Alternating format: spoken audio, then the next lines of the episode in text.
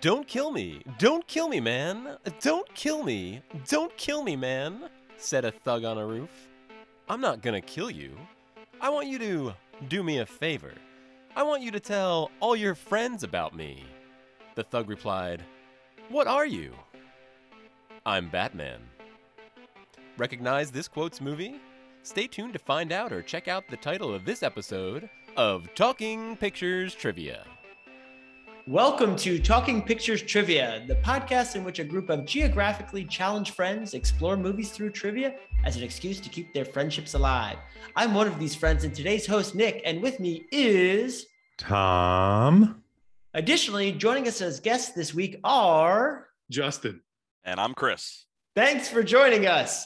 Justin is back from our Back to the Future episode. You may remember Chris from such episodes as Spaceballs, The Spirit of the Beehive, and Ghostbusters. Justin and Chris conveniently like movies. For those joining us for the first time, we start off each episode with a movie quiz, as these pivotal questions will determine who earns today's trivia crown. In round one, each question is worth one point, and in round two, each question is worth two points. Then, once the fierce competition is over, we follow it up with our famous movie rant where anything goes. Tom, tell us about today's movie. Today we are going back to 1989 to continue to get ready for the new upcoming movie, The Batman. In 1989, NASA launches the Galileo spacecraft, the Berlin Wall comes down, and Nintendo releases the Game Boy. During all of this, Tim Burton's movie Batman was released in theaters alongside the See No Evil, Hear No Evil, Indiana Jones and the Last Crusade, Dead Poet Society, Star Trek V, Ghostbusters 2, Honey I Shrunk the Kids, Do the Right Thing, The Karate Kid Part 3, Weekend at Bernie's, Lethal Weapon 2, 007 License to Kill, and When Harry Met Sally. Nick will be quizzing us today. Nick, what is Batman all about? Very simple. This movie is about a struggling city wanting to throw a bicentennial party, but they're having a lot of trouble with all the violence. Oh, wait, wait, wait. That's not what it's about. Uh, this movie is about a news reporter who wants to get the scoop on a really cool. Wait, wait, no, that's not what it's about either. This movie is about the Batman and his arch nemesis, the Joker. Tom, if you only had one word to describe Batman, what would it be? Spectacle. Justin? Mysterious. Chris? I'm gonna I'm gonna cheat again and say two words. I'm gonna say Art Deco. We'll pretend there's a hyphen. I like that.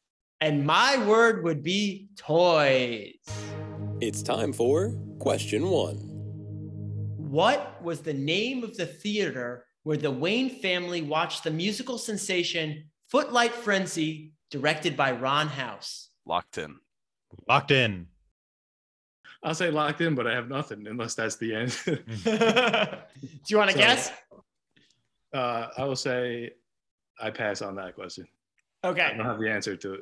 I don't remember who locked in second. I, I'll go. I- I'll say the Monarch. It is indeed the Monarch Theater.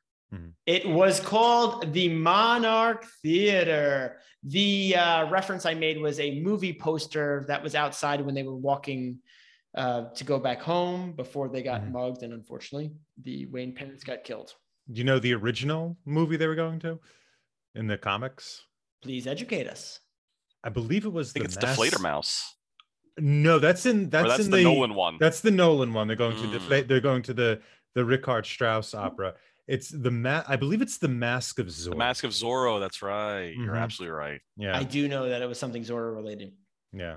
So the reason I brought this one up is I, I really wanted to talk about this specific portrayal of Batman and Bruce Wayne by Michael Keaton. And the reason I picked this scene to start off was this is when he really starts his transformation to become the Batman later in his life. This is the traumatic event that makes him want to get back at all that is bad and evil in this city. So uh, I remember last week we kind of had a some of us had a good feeling about this portrayal of uh, Michael Keaton as Batman, but I'd really like to hear you know more details on that, pro or con. I, I I like him. I think he's really good. I like that he doesn't do the modulated voice. I, I like that he doesn't throw his voice like Christian Bale tries to. That's probably like one of my biggest criticisms of those movies. But that's enough about that because it's about Michael Keaton. I think he does really well. I think he plays the the two personalities pretty well. I don't know that I love his Bruce Wayne but I do like the fact of how hard he's trying to be two different entities. Like his personality as Batman versus personality as Bruce Wayne definitely kind of definitely kind of fits for me. Uh, I think they were still I, I this is not on Keaton, but I think they were still trying to figure out the best way to portray Batman as two different people on a uh, a video medium when they did this movie, and I think it's gotten a little bit more honed. Uh, but I did really, I do really like him. He is one of my favorites. I'm actually really excited to see him come back as an older Batman in these movies that are coming up from DC, even though they're going to be hot garbage. uh, so I, I do like it. And but before I pass it along, I, I just I I marvel at the fact that this 89 Batman was was shot on a film studio lot. And if you go back and watch how many times the Monarch Theater is in the background, it just goes to show you how small the Warner Brothers lot is. That it literally is in every other car chase scene. You see them driving past the Monarch in a different direction, and because they only had like three or four streets on the back lot that the Batmobile had to constantly kind of weave back and forth on. So it, it was it always stood out to me that the theater was always there because you could definitely tell it was a backlot film. Yeah, I, I really like his Bruce Wayne. Um, I, I like it more than I, I think Christian Bale's, who I, you know, I never, I'm not really in love with Christian Bale's Batman or or Bruce Wayne. I mean, his Bruce Wayne is fine, I suppose. Ben Affleck has a kind of interesting Bruce Wayne. I think he's very angry. He's very tough. He has much more of a Frank Miller style. Michael Keaton's um, Bruce Wayne is very odd. Like he's a little socially awkward. Um, he's he's a little isolated, both in his psychological trauma but also in his wealth, which is something we we see as as an act that Batman performs. Batman pretends, or Bruce Wayne pretends to be isolated by his wealth in order to not appear as Batman. He, it seems like Keaton plays that straight though. Um, and he's he's also like a little bit of a flake. Alfred kind of has to push him to be like, no, no, sir. You know, um, Commissioner Gordon left in a rush. You, know, like, like you pay attention that something's happening now. Context clues. Yeah. Yeah he's he's much more um he's much odder than the other batmans. And and the way we see him deal with the trauma is we're, we're exposed to it not only in the um, in the back alley scene which is filmed and, and shown to us in flashback but when the joker assaults the mob boss on the stairs of, of gotham we're told by Vicki Vale that the gaze Bruce has when he looks at that is the same gaze the kid had in the in the alley next to the monarch when when his parents were shot, which is this kind of not rage, but this sort of um this sort of befuddlement that that makes you kind of aloof or or isolated even from yourself. It's a really odd character and I really liked it.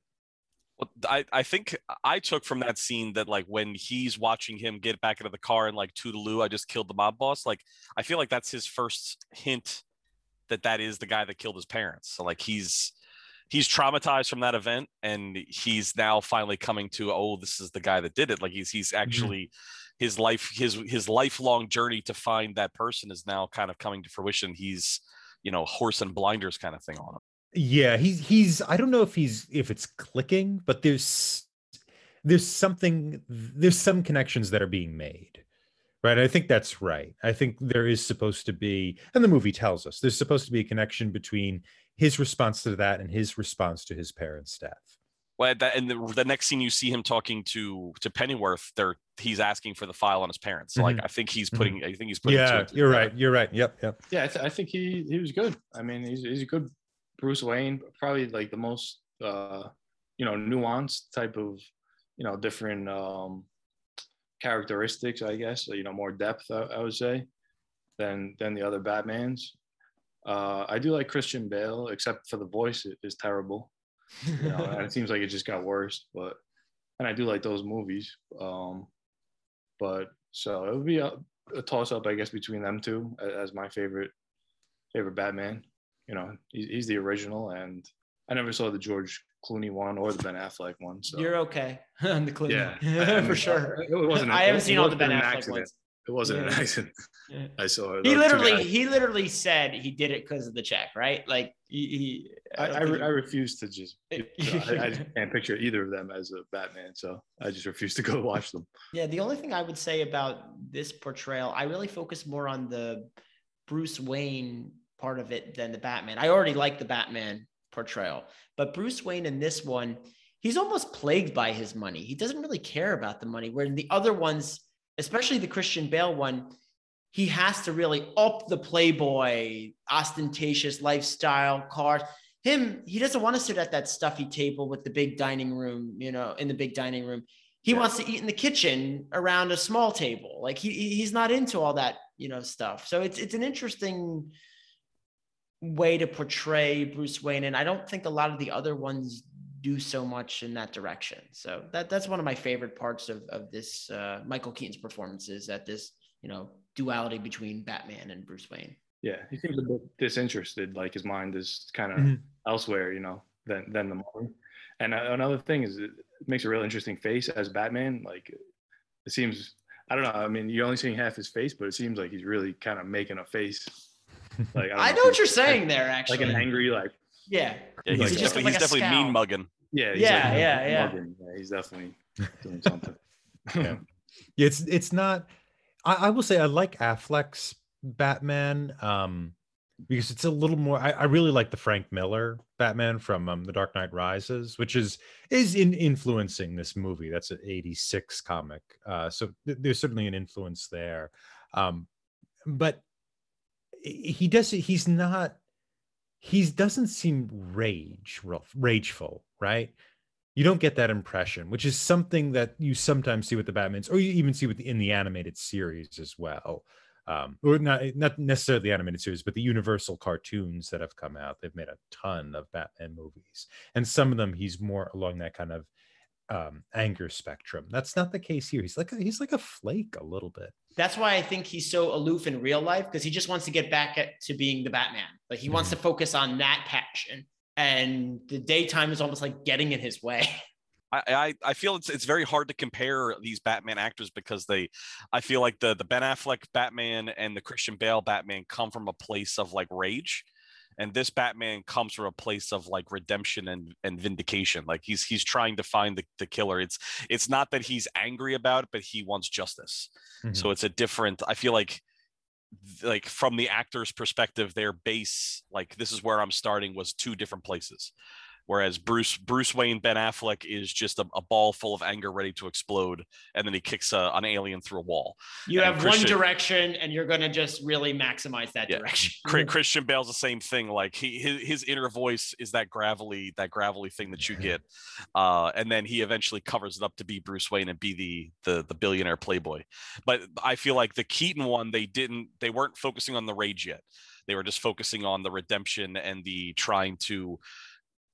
It, it almost felt like it was a childhood gone wrong, and he was trying to make up for trauma by Mhm. being the Batman, and that's it came from a different place, came from a different place of uh, vulnerability, I guess, and that's why he seems more aloof and just kind of like flitty a little bit. What do you guys think the Robert Pattinson one is going to be like? That's that's a rage machine ready to explode. Yeah, it looks really Frank Miller, doesn't it? It looks really hard. I didn't even yeah. know that was coming out until this week. I just saw the commercial. Oh for it. yeah. I They'll be like, here wow, soon that- enough. That's why we're doing this whole yeah. This I was is gonna say, been on don't know if Batman you guys knew inspired, was- Batman adjacent. Yeah. Mm. But you, There you is- already knew that was coming a while ago. Yeah, yeah, we we've been keeping Wow. tabs. It was this Yeah. was delayed by COVID. It was supposed to come out in what twenty? Yeah, a lot of things got pushed. Like even this, we've been Oh, trying to do a sure. Top Gun episode for like ages now, and I think that got moved back like two years already. Um, so man, I've been waiting for that. Yeah. yeah, it's been on our radar. It's time for question two. Where did the Joker say his famous line? Where does he get those wonderful toys? Locked in. locked in. You beat me, Chris. Locked in The trick is to lock in earlier because I always make you go first if you're last. so, Justin, start Okay. us out. Where do you say it? in the street. I believe it's Tom's turn. In the Flugelheim Museum. Chris? Yeah, he's he's meeting Vicki Vale for like a lunch date at the the eatery inside the mu- the art museum. Yes. Uh, unfortunately for Justin, it was the museum and not the street. Uh, I would have accepted Flugelheim Museum, spelled F L U E G E L H E I M, or Flugelheim Museum, spelled F L U G E L H E I M. The reason I brought that up was on the menu, it was pronounced the, or was spelled the first way, but when you actually exit the museum, it's spelled out mm-hmm. the other way. Oh, But n- none of this really matters because I don't want to talk about a museum. I want to talk about the Joker, specifically Jack Nicholson's portrayal. Every single Joker has been so different. I don't. I, Mhm. you can't compare them. They're all their own. They're all their own entity. Uh, you have you your, your Mark Hamill animated Joker is a completely different thing from the Cesar Romero, from the Heath Ledger to this this Jack Nicholson one. I I probably have a soft spot in my heart for it because it's like I think like you, Nick, this is my Batman to a certain extent. Uh, I I probably would say that the animated series is my Batman, but this was my first live action Batman that was mine. Uh, so he's he's my Joker. But being that I've been able to kind of like dive through comics and other mediums and other movies and TV shows, I can see where this Joker is a little grating, and it does feel like Jack Nicholson was was chewing the scenery. Uh, I think a little bit was was directed that way. I think like he wanted to be maniacal and just outlandish, and I I think that that was kind of what Tim Burton was going for, and so I I don't- think Jack Nicholson did a bad job in retrospective of what the director wanted, but I I can kind of see it being a little bit on the edge. I I would also say that this is a this is a very much a comic book movie that's very very close to the 66 Batman. It's very campy and I think that he's playing it a little campier on purpose. I, I don't think it's bad acting. I think it's him playing it just a little bit more like they were they were aiming for. If you take the dark black lens off the film and you put the Technicolor 66 lens on it, this is an Adam West Batman movie, I think. I I disagree. I think Frank Miller. I, I've mentioned him three times now. So for people to know, Frank, Miller, Frank Miller. is the um the the he's a comic book writer and he wrote the 19 the very famous 1986 Batman Returns, which um, kind of ended the Bronze Age of comics and started what we, we call the modern era, which is a sort of vague term, but here, here comes modernity again. Um, and and Moving on. yeah, and it's it's marked. Miller's work is kind of marked by it's very aggressive and it's very dark. I think that this movie is closer to that than it is to the sort of Silver Age Adam West Batman, where where Batman's more of a camp figure. Um, the Joker is. But do you I- mean I, I'm I'm sorry to Oh, interject for here. Mhm. I think Chris was saying specifically the Joker, not the film as a Uh, whole. But look at what the Joker does. I think what he does to his female companion, where he scars her face as a work of art, is pretty shocking. Uh, you know, and then when she commits suicide, the, the Joker Did she really commit suicide? I always got kill the, uh, her? Yeah, what that I, I think the idea I, I found the idea of like the living work of art thing where we burn her face to make her into a living work of art to be deeply disturbing. Um, that is not something you would have seen in the Adam West series. It's not something you would have seen in the, the Silver Age of But comics. let, let me I don't I don't mean to break in, but let me let me let me let me let me give you the elevator pitch. Sure.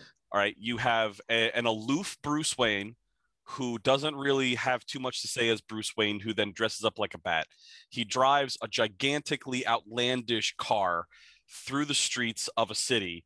And then the Joker's main acts is he's going to make people use makeup that turns their faces into to Joker grins.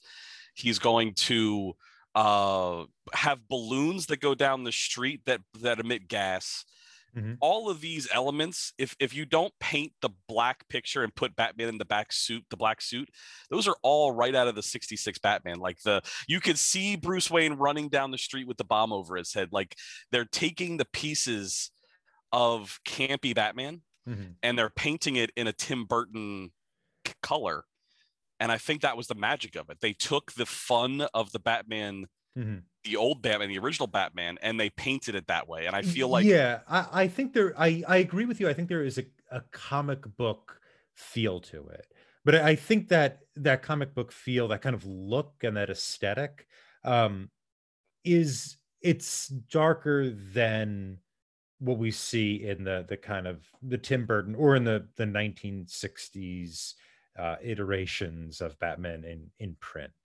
Um you know in, in those uh, in the like the, that age you really couldn't see criminals killing people. That just wasn't that was that was not allowed. Um you couldn't really see organized crime. However tim burton seems to like the aesthetic of that the the campy the over the top the balloons going down the street right?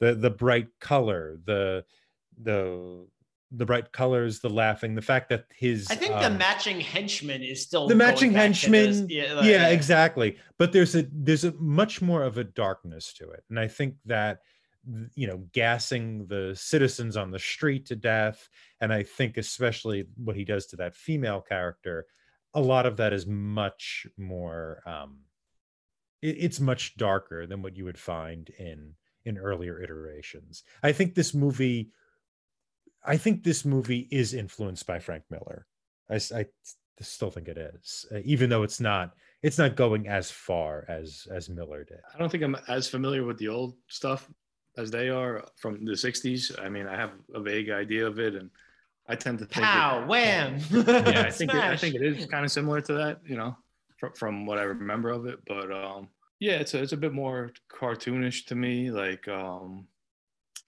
80s too. Of course, it's in the 80s. Um, he, he's a bit over the top. He's he's not my favorite Joker. I, I'll say that. Uh, Who is? Who is your favorite? Uh, well, you got Heath Ledger, and what is the other one? Tommy Lee. No, he was Two Face. No, um, oh, um, oh yeah No, we all forget his name Oh, what's his name no, the the new one. the the clubber the guy who goes to clubs that yeah, joker I, I can only think of Heath Ledger as the other one. I don't. No, th- it's it's not Batman. the related. oscar winner um The other guy. Which movie though? Which it's the suicide squad Yes, that that. I oh, never saw you're you're talking about Jared I never Leto. saw that. jared leto, thank Leto, you Leto, Mm. yeah, yeah. Oh, I would I would say along those lines, Jack Nicholson was my Joker just as much as Michael Keaton was my Batman. But the one who really kind of may have pushed him aside was Heath Ledger for me. I really I did think- enjoy that portrayal. And I think that actually makes me like that movie more than the Batman makes me like that movie whenever we talk about that. yeah. He definitely is the one that stands out for for me when it comes to Joe comes to Joe. Up until that point, it definitely was Jack Jack Nicholson, but he kind of got pushed down a peg when uh you know why so serious. Yeah. But that's what I was getting at. The, the the Jokers are so wildly different. Mhm. Like that that that if Jack Nicholson's a comic book Joker, then Heath Ledger is just a psychopath. Uh, and it's it's a very different portrayal. And they both do a, in my opinion, a great job. And, and Mark give you that. Hamill. Let's not forget Mark Hamill, who does a wonderful, wonderful work. Uh, I'm not as familiar with the new animated stuff. Yeah. so- Or see the Killing Joke. He's the Joker in the Killing Joke as well. Um, Skywalker, Mark Hamill. yeah. yeah, Yeah. yeah, he does the voice. Mhm. All the all the '90s Batman animated series from Fox, they were all they were all Mark Hamill. Mark Yeah. Hamill and Kevin Connolly, who is now does the li- live Oh, act. to watch Is it Kevin yeah. Connolly? Saturday morning. Kevin Kevin Yeah, Conroy. yeah. Connery, Yeah. thank you. Who Conroy. had- Conroy. Conroy. Those am are I- good. Those are yeah. I'm getting his name wrong. But he is now a live action Batman as well in The Flash, isn't he? He yeah, he's been doing some of the the, the Flash stuff where Batman's kind of older, and it's been Yeah. good. Uh, one thing I'll, I'll say about this, I don't think it adds up to much, but um, Joker as artist was an interesting thing. I don't know if I've run across that in another instance. I don't know, Chris, if you could if you could speak to when the Joker is takes on the the mantle of an artist. Uh, it kind of doesn't connect to the rest of the movie. It Well, that's- fairly random. Um, is, it's it's another one of those, and I, I don't mean to harp on it to, to like prove my point, but it's another one of those things that makes me feel like it's a '66 Batman Okay. because every time you see the Joker, he's in a different outfit doing a different thing. Mhm. One time he's wearing a beret, and the other time he's wearing the makeup to cover the Mhm. white face. The other time he's, you know, running down the street, he's climbing the cathedral. Like he goes. Wasn't he a mime? Mime? Wasn't he one goes of the through mimes? more wardrobe Mhm. changes than you know uh, an Oscar uh, an Oscar presenter. Yeah. so it's they he they were really just putting him into different set pieces and yeah Mm. i don't really remember any comic book reference where he goes in and defaces works of art yeah. i i I- i think that might be unique to the movie i'm not a, i'm not a complete batman connoisseur Mhm. but at the same time uh it is a, it is one of my favorite ones because he has zero I, I I- I can't really use the word that I want to. Uh, he he he gives zero f's about anything that is not specifically what he's what he's trying to accomplish, which is just mayhem. Mhm. The one part that specifically made me think of the throwback, Chris, was when they're up in the belfry and he has the gun and he says he can't take it anymore, pretty much, and he shoots and a little flag comes out that Yeah. says "bang." like that made me think. He pulls the big three gun. foot revolver out of his pants that he had there the whole time. Like, come on, that's, if that's not 66 Batman, I don't know what is. Yeah, I think that's I think that is camp. I I, I just think it is I'm not saying it isn't borrowing from from from camp or using camp aesthetics. I think it it is also darker than that. Oh no, I, I completely agree with you that it is darker, but I do feel like you can see, I, and I don't I don't disagree that it's definitely got some some Frank Miller vibe to it because that was quintessential 80s Batman. Everybody that liked Batman from that time period knows that that book. Mhm. But at the same time, like I feel like if you if you take the like if you show the balloons going down the street and you have the gas pouring out of it and you cut to right before the people fall over, that could have been on TV in the 60s and that would have been right in line with a plot point. You just you you you go like Tim Burton turned the color dial down so that it wasn't that way. He made sure the cameras weren't Dutch tilted anymore. And all he did was let the camera watch the action for a beat longer.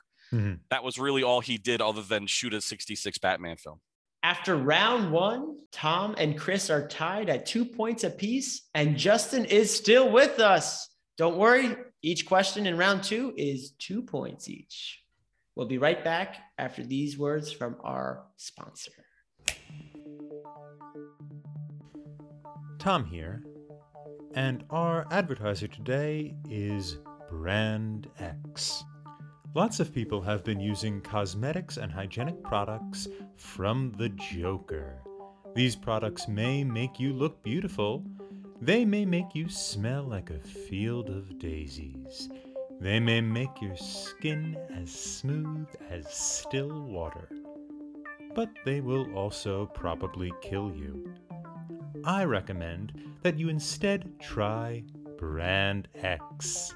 Brand X may be somewhat bland. It may not cause you to grin from ear to ear, no, but it certainly won't paralyze your muscles in a deformed rictus and kill you. As we say here at Brand X, our product won't murder you or terrorize your city. Brand X. Pick up a living product today.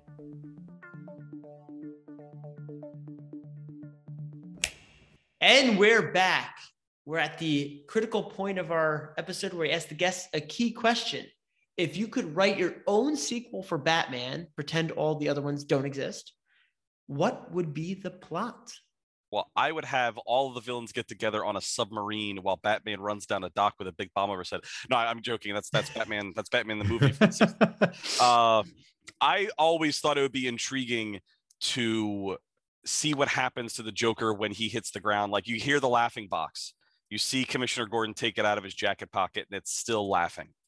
What if you could go off of that and do something along the lines of the Joker is not a man, it's an idea. And then you have a second Joker or a mob of Jokers who are then going after Gotham City and kind of making it a little bit more dilapidated than it was. Like there was a there was a, a rise in Gotham after the Joker passes away, and then perhaps now there's a new mob of Jokers that take up the laughing mantle to suppress the city and make Batman come out of retirement or pseudo retirement or whatever it might be. Because th- think about think about this Batman just for a second.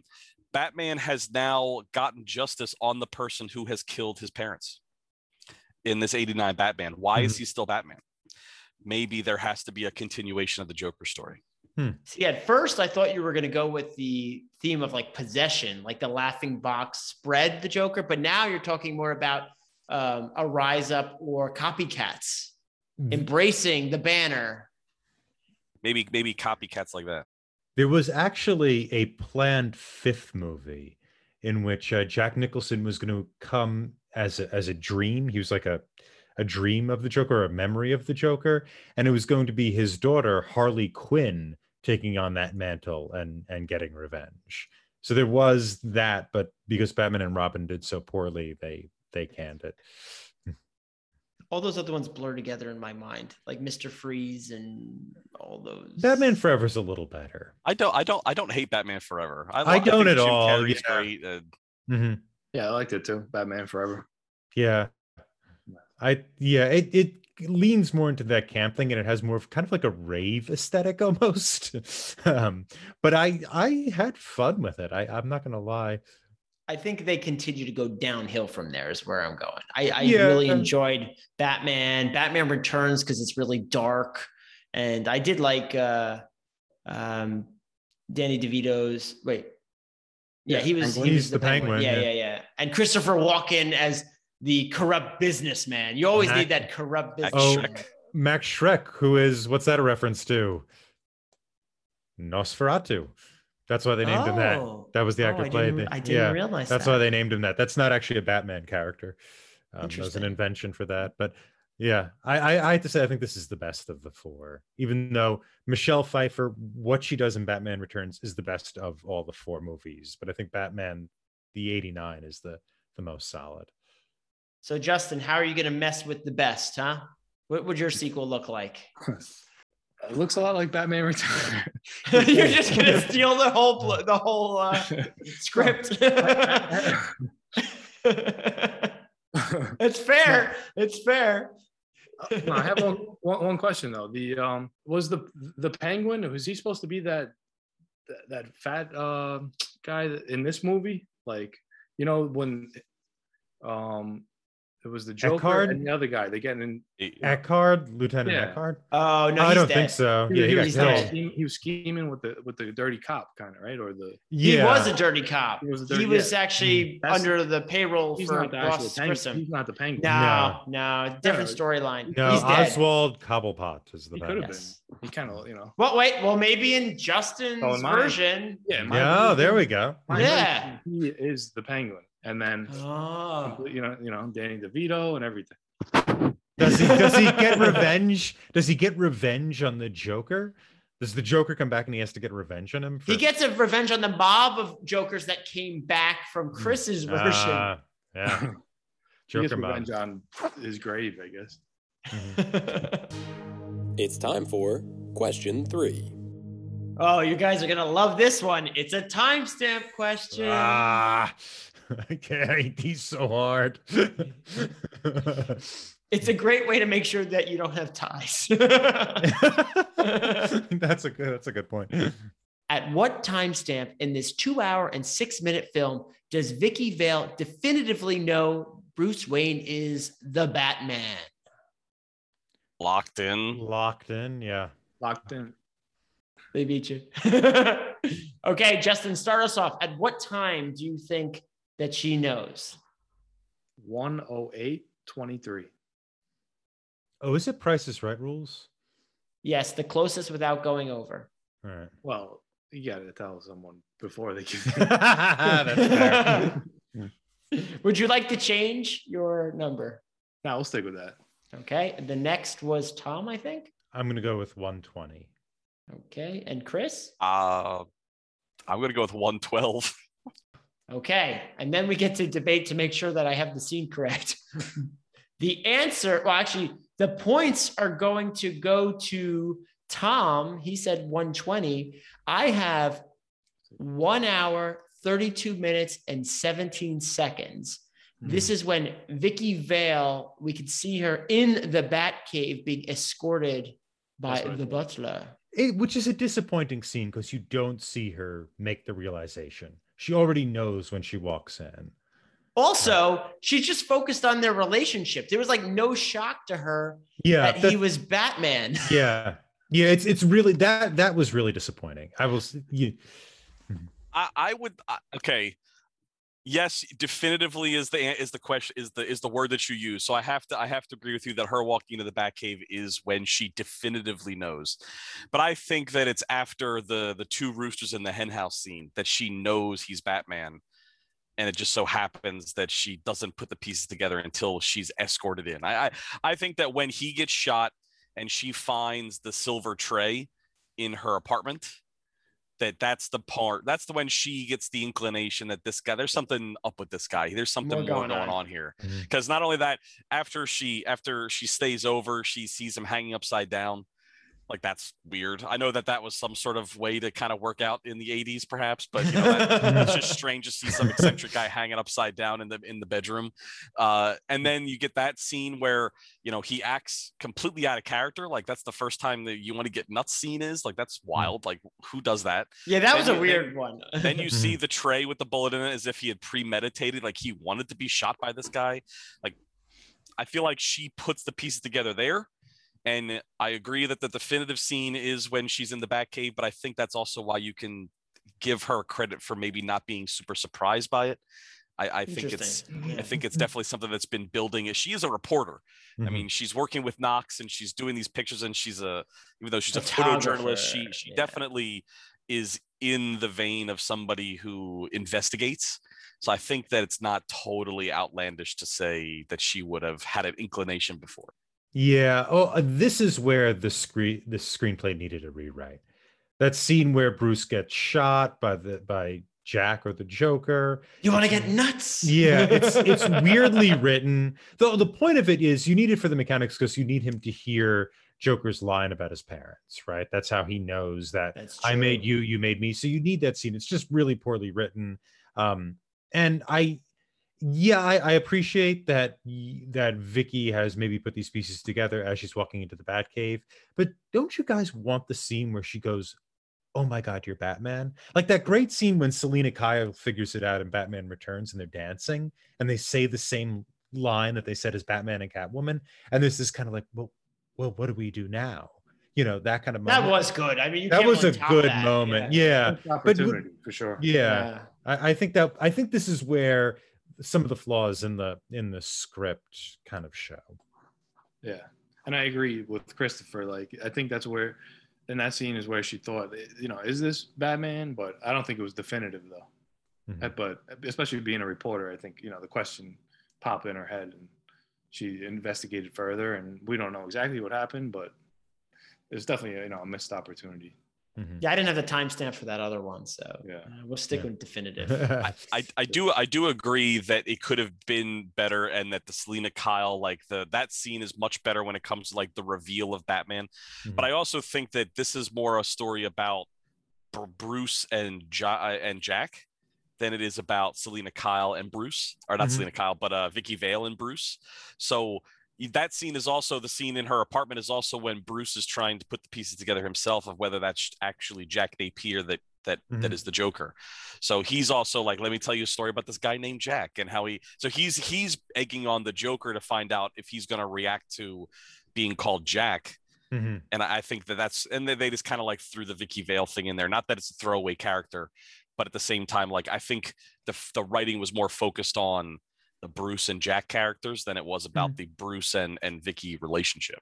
Yeah, I mean, he's there to tell her he's Batman. That was kind of the thing, but he that he, he couldn't do. Um, but yeah, I that's also that also seems it feels a little missed. The sort of um, the the kind of the, that like dialectic of mutual creation that goes on between the Joker and Batman. That also feels a little underwritten. Uh, however, it's you know, it's fine. I think it works fine. I mean, he had to know that was uh, the Joker. I mean, he looks pretty much the same. You know, Well, I don't think he. It, the question was if he knew it was the Joker. I think the question was was he the person who killed his fa- his parents? okay. Yeah. Because he even says no. He says early on that to to Oh, yeah. um, the Mhm. butler, Jack Napier's not dead Mhm. because he's the one who dropped him into the acid. Yeah, or he- the chemicals, whatever Yeah. it was. I I think he might have a because we talked about this before when when the Joker kills the mob boss on I think it's City Hall stairs um that he asks for his crisp brought this up that he asks for his parents' file after that. Um, I don't know if he's egging on the Joker to see if he's the person who killed his parents. I mean, how would egging him on lead to that conclusion anyway? But I think he is he is trying to get something out of him, right? It's just a little unclear what he's trying to get out of him. I think he's just researching his- his enemy. You know, you got to know your Yeah, know your enemy. Yeah, Yeah, I, don't think he knew that was the person who killed his parents in that I- scene. yeah, That- I don't that think- just is yeah. a, that's a plant. It's a plant Yeah. for us and him to Mhm. connect the dots. But that is the scene where he finds out that it's his parents' killer. it is. Yeah, it is. The oh, scene- 100 yeah. percent. because Mm. he's because he's egging him on to the point of like kind of breaking like you know reveal something about yourself like i don't think i to, to tom's credit i don't think they really do a good enough job in the writing to kind of make this on front street for everybody but i really feel as if you're led to believe that you know jack falls in the pit he dies and then everybody else doesn't think the Jack's back, even though the Joker and Jack don't really look all that different. Everybody, all the mob bosses at that table don't recognize him. They, they don't know who he is. And Jack Napier was the right hand man to Grissom. So I, I think uh, we are led to believe that the Joker looks different enough that nobody knows he's Jack, including Batman. Mhm. And then Batman is trying to kind of pull the pieces out of him. And it is his egging him on that causes him to say the the famous line, the the dance of the devil with the pale blue moonlight kind of thing. Uh, and that's when he finally knows that that is indeed the person that that gunned down his parents. Yeah, they did the whole thing where if I'm wearing, if I'm white, like wearing a white paint on my face, you don't know who I am. But if I'm wearing like colored The Superman know, Clark paint, Kent. yeah, Put then, yeah, yeah, on, like I, I know you're Jack glasses off. Napier. I mean, Like when he sat when he sat down with those other mob bosses, he was painted in like flesh colored skin. They knew Mhm. who he was, but when he's in his normal white skin, comic book. then they don't. Yeah, exactly. It's time for question four. How much money is Joker giving away to the citizens of Gotham during his bicentennial parade? Locked in. Locked in. Oh, I think Chris might have got the jump on that one. That's fine. Locked in Okay, Justin, you definitely were last. How much? a million dollars. Tom, 20 million. Chris, begrudgingly. 20 million. And it looks like Tom will be taking down the episode. A valiant effort to both Justin Yeah. and Chris. On a So- timestamp. On a timestamp. Yeah. I was going to say, to be fair to Chris, it was a timestamp question. I, I gotta put them in there for those tiebreakers. Yeah. it's like you I my my tiebreakers are always something along the lines of how many Oscar winners are in this movie. yeah, yeah. Which one is worse? I don't know. Yeah, don't know which about that. which might be worse. I think I have a better shot at the Oscar winners, honestly. know. yeah, but the uh th- these questions are like, oh no, we're gonna have a tiebreaker. All right, let's do this. Yeah, So, this specific question, we've talked about Batman, Bruce Wayne, Joker, Jack Nicholson's portrayal of it. I we just went a little bit into one of the supporting characters, Vicki Vale, which is probably the main supporting character. I wanted to talk about the city of Gotham as a character in itself. Oh yeah, it, it is excellent. The the set design is the movie. Um the designer was um oh crap, I don't have his name in front of me. It is a it's like a German name. Um Oh yeah, German guy. oh I can't oh I cannot believe I forgot his name. Anyway, um but the, the set is absolutely gorgeous. It um it takes from kind of the the German expressionistic sensibility. Uh, it it's gothic. It, it's also seedy, but it's seedy and beautiful at the same time. It looks like a an absolute party, but um, it has these kind of impossible shapes. I'm glad we we did the Cabinet of Dr. Caligari before we did this because the Cabinet of Dr. Caligari. I don't know if you you guys agree, seems to definitely feed into this movie. It has that kind of look I may be the only one who watched it aside. it's it's a German expressionistic movie that takes place in like an, an urban environment that looks like this. Cabinet of Dr. Caligari is maybe a little weirder in the shapes, but It's it's, also very a silent film from what the early 20s? Is it even 1918. 19 yeah i was gonna say it might not even be the 20s Yeah. it was even if you don't like silent films it was very good it was worth Yeah. watch and I love that cathedral. The shape, of the impossibility of that cathedral. It's so narrow, and yet when you get inside, none of the dimensions make sense. Also, like where the pews are is like in the corner of a space that doesn't make sense. Even when the bell falls down the Mhm. tower and is in the middle, but it breaks all the stairs. I, I don't know. there was a lot of yeah, that what is what makes this movie is is that is that set stuff um and it, it comes back in the batman returns um but it is i think phenomenal Yeah, I don't know who came up with all the set designs, but I know Anton Furst is the guy that thank did the Batmobile. you yeah don't know- I he, don't he know if- also did the set design yeah okay, he so he must have done all of it. Uh, but that's the most iconic Batmobile that I can think of. Mhm. Uh, bar Yeah, none. All the Bat, great. all the Batmobiles that have come since, none of them, none of them compared to that. It's the one that it's the one that I have the Lego set built and it's in my room and it's never going to get taken apart. Uh, it's it's fantastic. Uh, I feel it's it's kind of like reminiscent of like 80s New York a little bit with Mhm. like you Oh, know definitely. And mob bosses and and crime is going and we, we got to clean up the city, we got to clean up the streets, that kind of thing and I the, the art the art deco that I mentioned in my one word thing that I cheated on, it's it just pops, and all of the set design from this movie influenced my favorite Batman, which is the animated series, and they definitely took this motif, cranked it up a little bit to make it animated and cartoonish, and and ran, and it's uh it was it's it's great. I love it, and even though it was shot on a backlot, you can definitely see all the different angles. I also wanted to shout out the matte paintings that this is this movie had so many matte paintings Mhm. and that they were really used very well and they looked great. And you could definitely tell when they were on screen because there was something off about them but you didn't mind. It, they were still beautiful to look at. And it, it, it even though i knew i was kind of like being taken out of the movie and then put back into the movie every time i saw one i really enjoyed it still. I think i enjoyed it a little bit more because i saw that like artistry that was in Mm. it. I, the, the cathedral scene sticks out to me a lot when they're on top of the cathedral looking down at Gotham. That is just one gigantic matte painting, and they have these really bad animated spotlights going across. Mhm. It, it looks bad, and I should be like, "Oh, that's that's cringy. This is 2022. We should have good at." But I love. I love every moment of it. It, it really is. There's something special and magical about it, even though I know that it looks kind of grainy and bad. That I do, I do love the the art direction they did. What's a matte painting for, for those of us that don't know? So what before before CGI, before they could kind of like take gigantic green screens and make backgrounds, what they would do is they'd shoot the actors in the foreground. And what they would do is they would superimpose over it a piece of glass that had a painting on it. So that the actors in the foreground would be there, and then it would be a piece of glass that was painted by an artist that would make the background.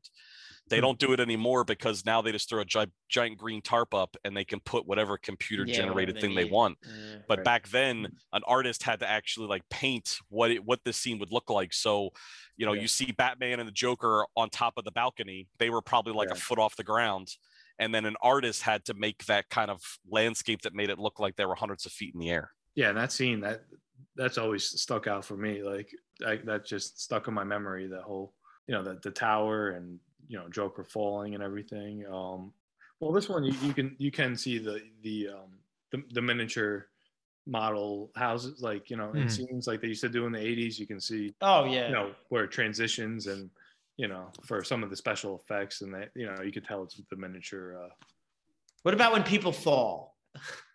oh yeah when when is when the when the guy falls down the bel- belfry and he's like Yeah. got his head between his knees as he's toppling down like, Yeah. obviously a dummy Mhm. or when and Joker, outs- when Joker outside- fell, I don't know what that oh yeah that was that was That was a quick fall though, right? That one was a quick but fall. like it didn't look anything like him. I don't know what that was. it was like some uh, I don't know how they did that. It, yeah, it was weird. Dummy, probably, right? Mm, I, I don't know It didn't That's even good- look like a dummy. could have been They- animated too Yeah, they also had like Batman at one point was animated when we first see him on the Oh, rooftop. That's true. That's animated, true. right? Could be Mhm. animated. So yeah.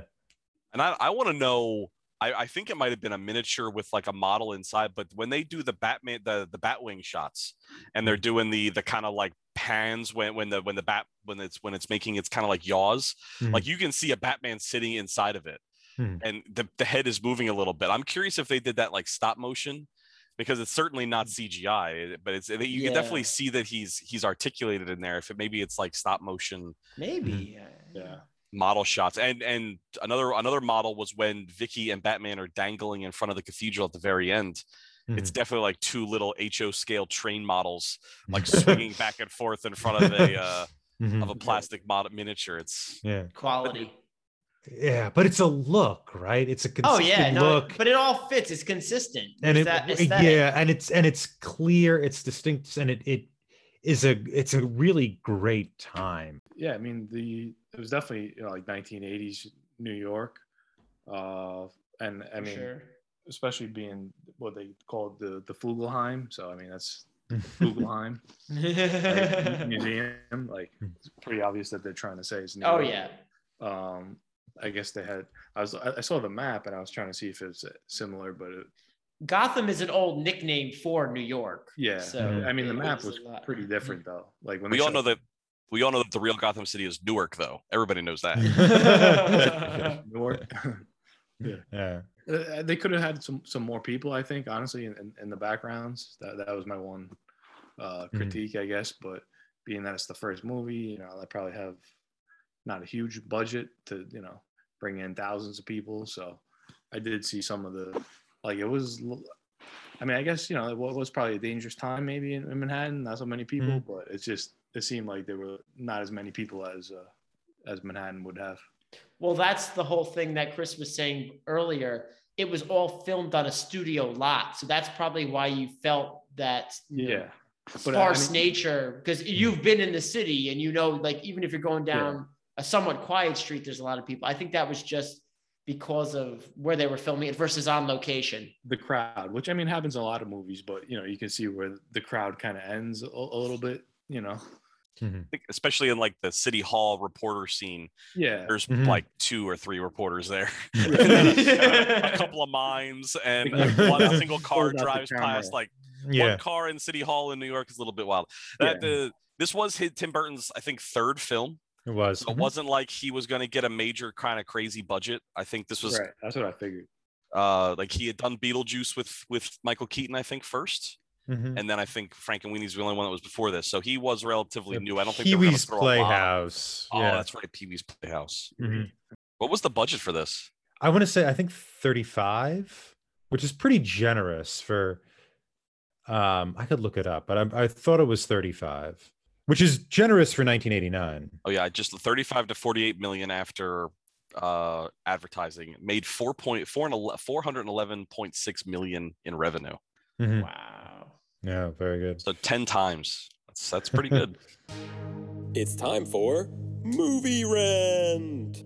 I, this is a, a quote from Pauline Kael, you know, the, the great Pauline, um, ab- about the set design for this city. If I could read that, because it's, I think it's a great description. It's, um, sure, it's Gotham City with its jumble of buildings shooting miles and miles into the dirty skies is the product of an of uncontrolled greed. Without sunshine or greenery, the buildings look like derelicts. This is New York City deliberately taken just one step beyond the present. It's the city you imagine it when you're really down on it. It's Manhattan gone psycho. But even when you're down on it, you can get into your punk fantasies about how swollen it is, how blighted and yet horribly alive. I think that is on point. Mhm. That's pretty good. Yeah. I have I have two things to kind of talk about before we wrap it up. Uh I, I think we'd be remiss if we did not mention Danny Elfman and the score. Mm-hmm. It is uh, it's as iconic as a John Williams score for Jaws or Star Wars. I feel like every time you hear that da da da da Oh, definitely. hundred percent know what ex- what's coming next. Mhm. Uh, and then I I don't think I don't think we were recording when I mentioned this, but I think I mentioned to Nick that I have even though I've seen this movie twenty times, I meant I, I saw something this time that I didn't notice before. When they're doing the press conference with uh, introducing Harvey Dent, introducing Lando Calrissian as uh, the district attorney, uh, Bruce Wayne is actually supposed to be sitting at that table. So this is Yeah. during the opening scene where Bruce is on the on the rooftop getting those two criminals. Mhm. And if you look at the name cards, he's actually supposed to be sitting between the DA and Commissioner Gordon. And Oh. he's but he's mysteriously missing because he's that. dressed as Batman on a rooftop. It's the first time I had ever seen that his name card was there. It's like they were definitely hinting at his aloofness and how like he's not uh he's part of the scene he's part of the city he's the Mhm. most most expensive person there but that he's definitely missing in action but Mhm. we got to talk about danny elfman and the and the score a little bit i think Oh, definitely. I mean, when just like you said, when you hear that, it's definitive Batman. Yeah. Yeah, it, it works in the same way that the the kind of Jaws motif works. You know, as you, know, the you know dun, dun, dun, dun, dun, kind that kind of represents Jaws. It's a it's a leitmotif, and you know the the Batman thing does the it does the same work. I mean, does does the Joker get his own little leitmotif? I don't know if I noted one.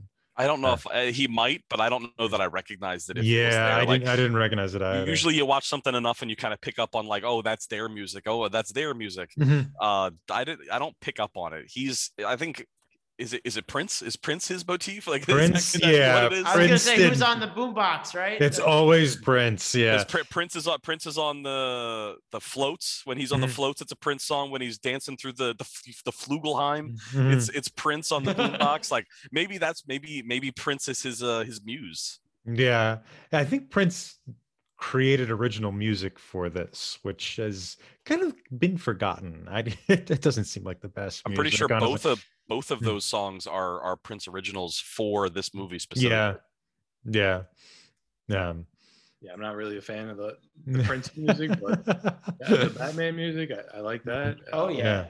and Yeah. I mean, I think it still carries on Mhm. throughout all the movies, right? I mean, they've pretty much used that score. I and think so. I- Added a little to it, but I mean, the you know, It's not in the Nolan films, is it?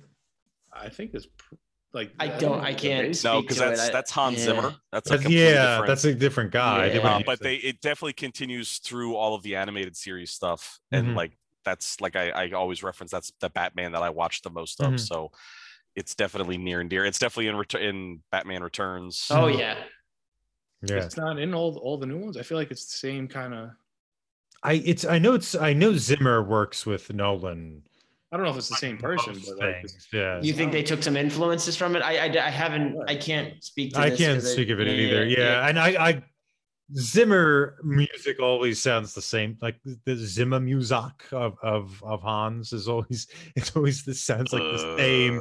Uh, Ah, yeah, uh, it's it's um industrial minimalism. I think is what they call it.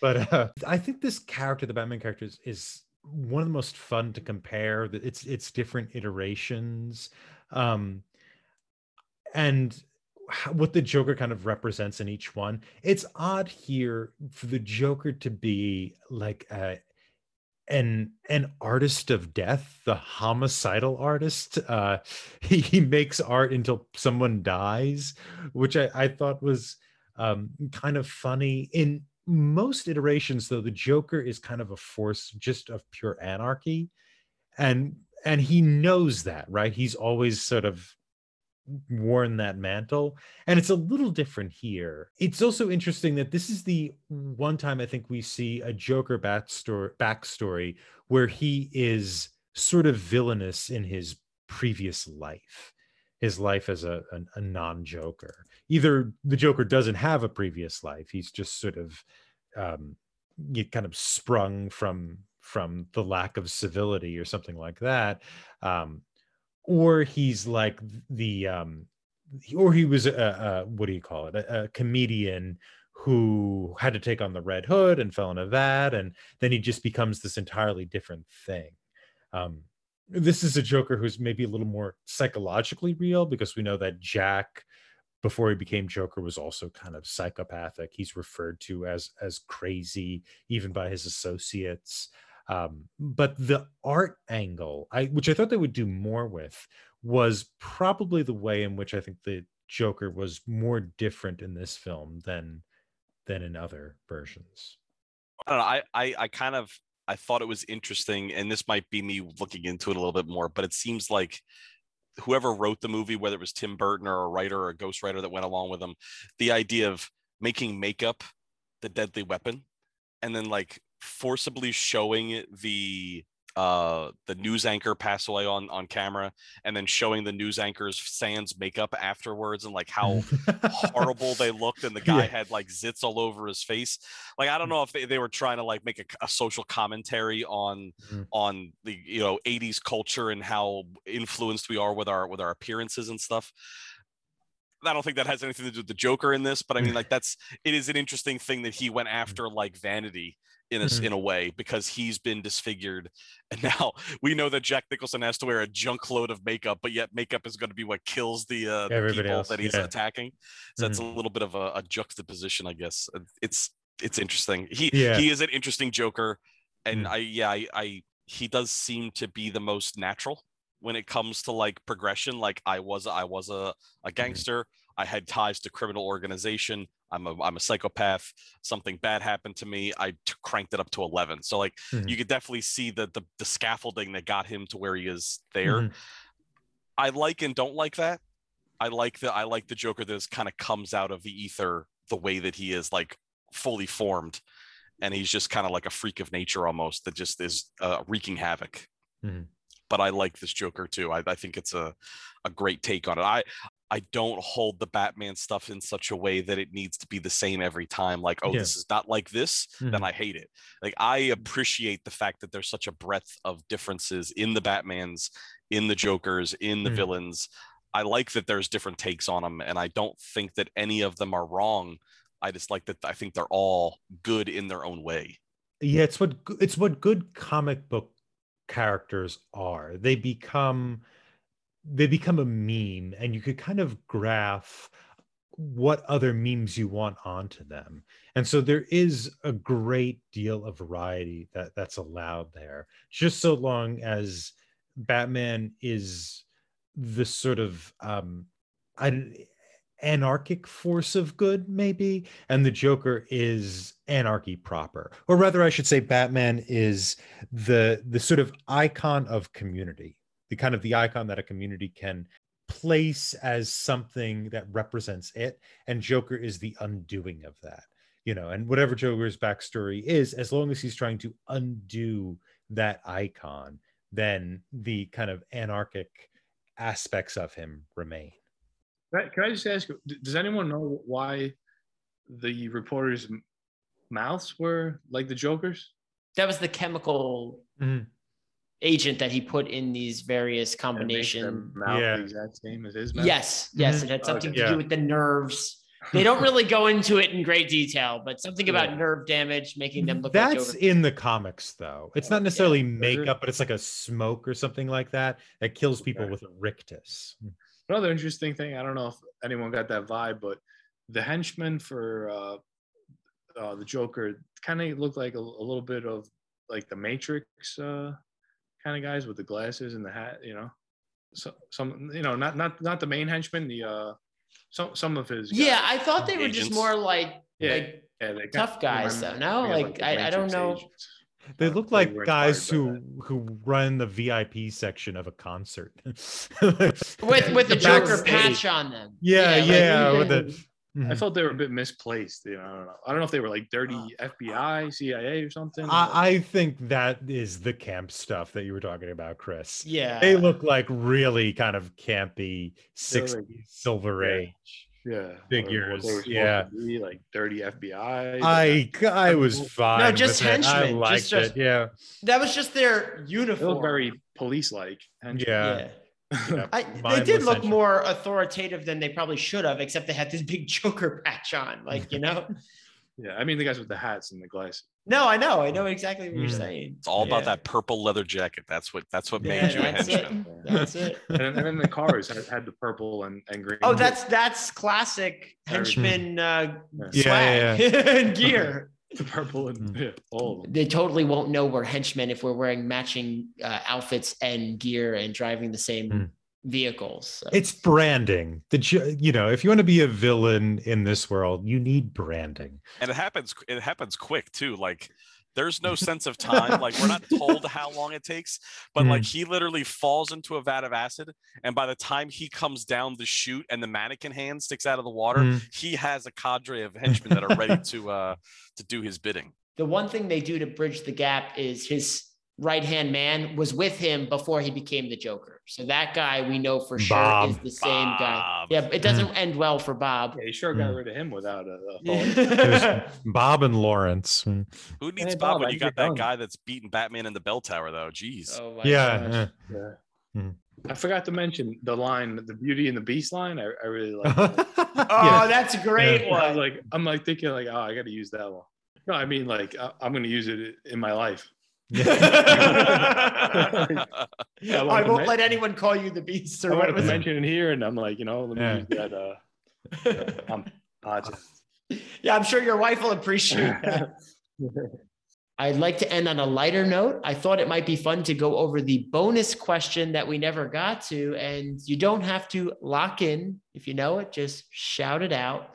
Hmm. And here it is.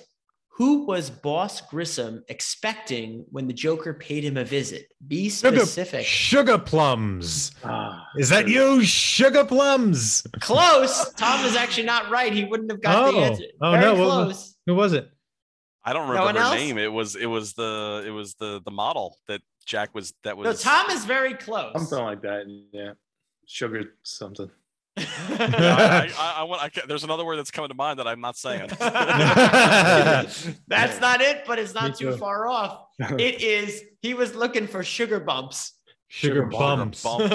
Oh, I, I thought he said plums. I I think it was yeah. it was sugar bumps. I just always thought that was funny. Oh, That is- Jack that is funny. Mm. I'd like to once again congratulate Tom for taking down this episode. Congratulations. Yes, an hour Congratulations, 20. Tom. Thank you. You're so mad. Oh no, no, you got, you got you got close on sugar pumps or whatever you said. So I'm gonna I'm gonna give you the full fledged nod. When Sugar you're not even closer. It doesn't even feel that bad. Yeah. You can find more of our content wherever you listen to podcasts on our YouTube channel, Twitter at Talking Studios, and our website, talkingpicturestrivia.com. We're extremely grateful to all those who subscribe, like, follow, and leave a review. Do you get Vicki Vale confused with Catwoman? Why or why not? Let us know on Twitter, talkingpicturestrivia at gmail.com, or give us a call at 201 467 8679. Thanks again, Justin and Chris, for joining us today. Thanks for having me. Us. Thanks again for having me, guys. This is always a blast, and this is by far one of my favorites. So I really enjoyed talking about it.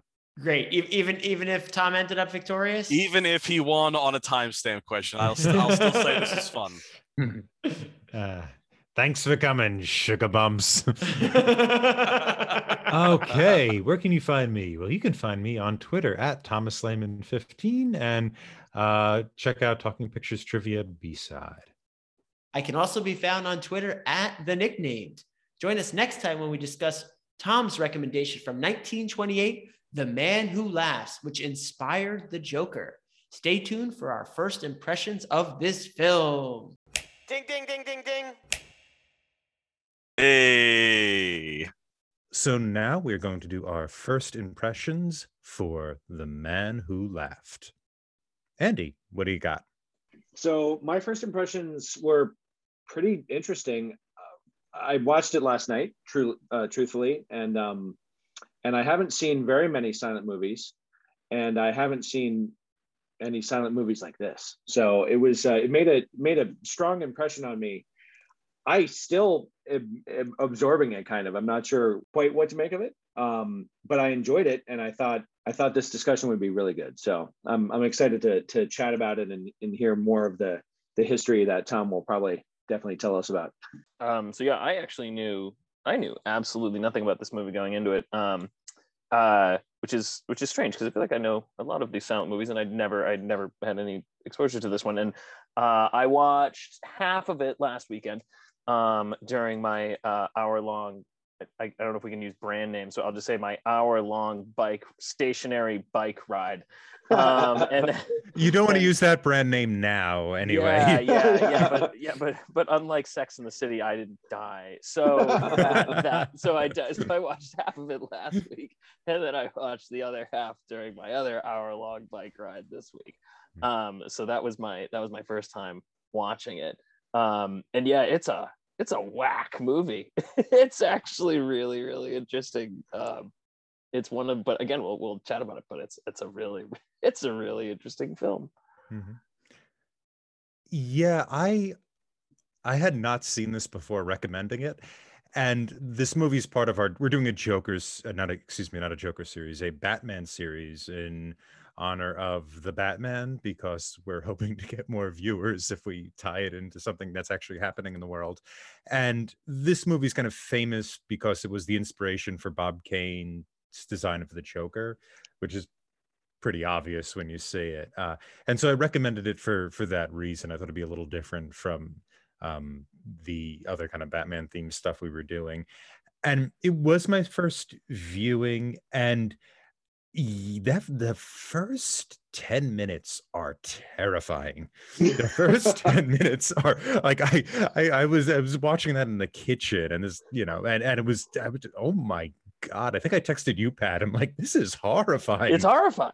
Yeah, first- Like, it's really it's pretty- oh, yeah it's a it's a intense movie at first and then it kind of evens out i mean it, it doesn't have that kind of um that kind of shock all the way through it but uh, those like first 10 minutes where they were they were really really hard. And you could also see like the the monster movie tie-in this is all the same people like the guy who did the makeup is the same guy who did the makeup for boris karloff that's kind of how he became famous. Um and uh, the same producer it's still universal the carl laemmle jr who produced all the monster movies. Um and so it's kind of this interesting moment also where it's not a monster movie but it kind of helps lay that blueprint for that for that studio to do that stuff um so i had a i had a blast with it a lot happened in the first 20 minutes. I I thought about everything that had happened. I looked at the time and it was like only 20 minutes in, and I thought, well, this is gonna be a long movie, or a lot, really a lot's gonna happen. yeah and a lot actually doesn't it's fairly i mean it is about it has a little under two hour runtime but it's Yeah. It it's fairly condensed in the action um uh but it does actually take place over a, a decent chunk of history Yeah, I- incorrectly of course and it has nudity. does, oh it kind of does do you Yeah. see uh I, th- I mean, again, I was watching it on like a tiny screen on my while riding a bike. It looked like Mhm. you could maybe maybe Oh. look at it on a big screen. You can't, but I don't know. I think looked I watched it on a, uh 65 inch uh, okay. OLED, and it was like it was like they just skirted it. You know that oh the trick where it was like it wasn't in the contract, so they they uh you, know, you saw the, the the hint of an impression and not the Mhm. actual thing. yeah But it, it was um especially that scene in the fair. It was like she's being groped. Like this is really happening. yeah yeah oh god I, it's odd that you could see who's married on this podcast because they they they notice the nudity more than the single guy can i just i want to bring up something for kj i hope he's listening um so he has a Well, I would hope he's listening if he's No. editing this. I so he has a list of things that happens in 1989 that gradually get more intense, and his idea of intensity is the Berlin Wall and then the release of Game Boy. so the Berlin Wall coming down is slightly less important than the release of Game Boy. Let's also not forget that Weekend at Bernie's makes the kid makes the list of movies that come out along with The Last Crusade and Batman. yeah, that was that was a big year in 1989. Yeah. I don't know how I did anything but stay in a movie theater. This is Yeah. the list. Yeah, I, East Germany just they just needed to give out Nintendo Game Boys, just keep people in the coop. That's what would have done it. It was all it was all about Tetris, man. I I, I thought you were gonna ask which paintings got violated in the museum. Oh Oh. gosh, no. so I I was would not have like, known that. prepping self portrait. yeah, there very good. was Mhm, there Rembrandt was a chance there was a chance that I might have asked how many paintings did Yeah, you modify? I think You- I think twelve. I think I could name them, but I know he want he wanted to shave Abraham Lincoln, and yeah, Will, William Willard, Abraham Lincoln, the uh, Gilbert Stuart Washington, right? The Athenaeum portrait. He liked it's a not a well, it's a, a painting by Francis Bacon called I think Man with Two two pieces of meat, something like that. And what it is is it's a negative painting of a, uh, a, Va- a Vasquez portrait of a pope. I think of Innocent the Fifth, a very famous portrait. And so it's a it's a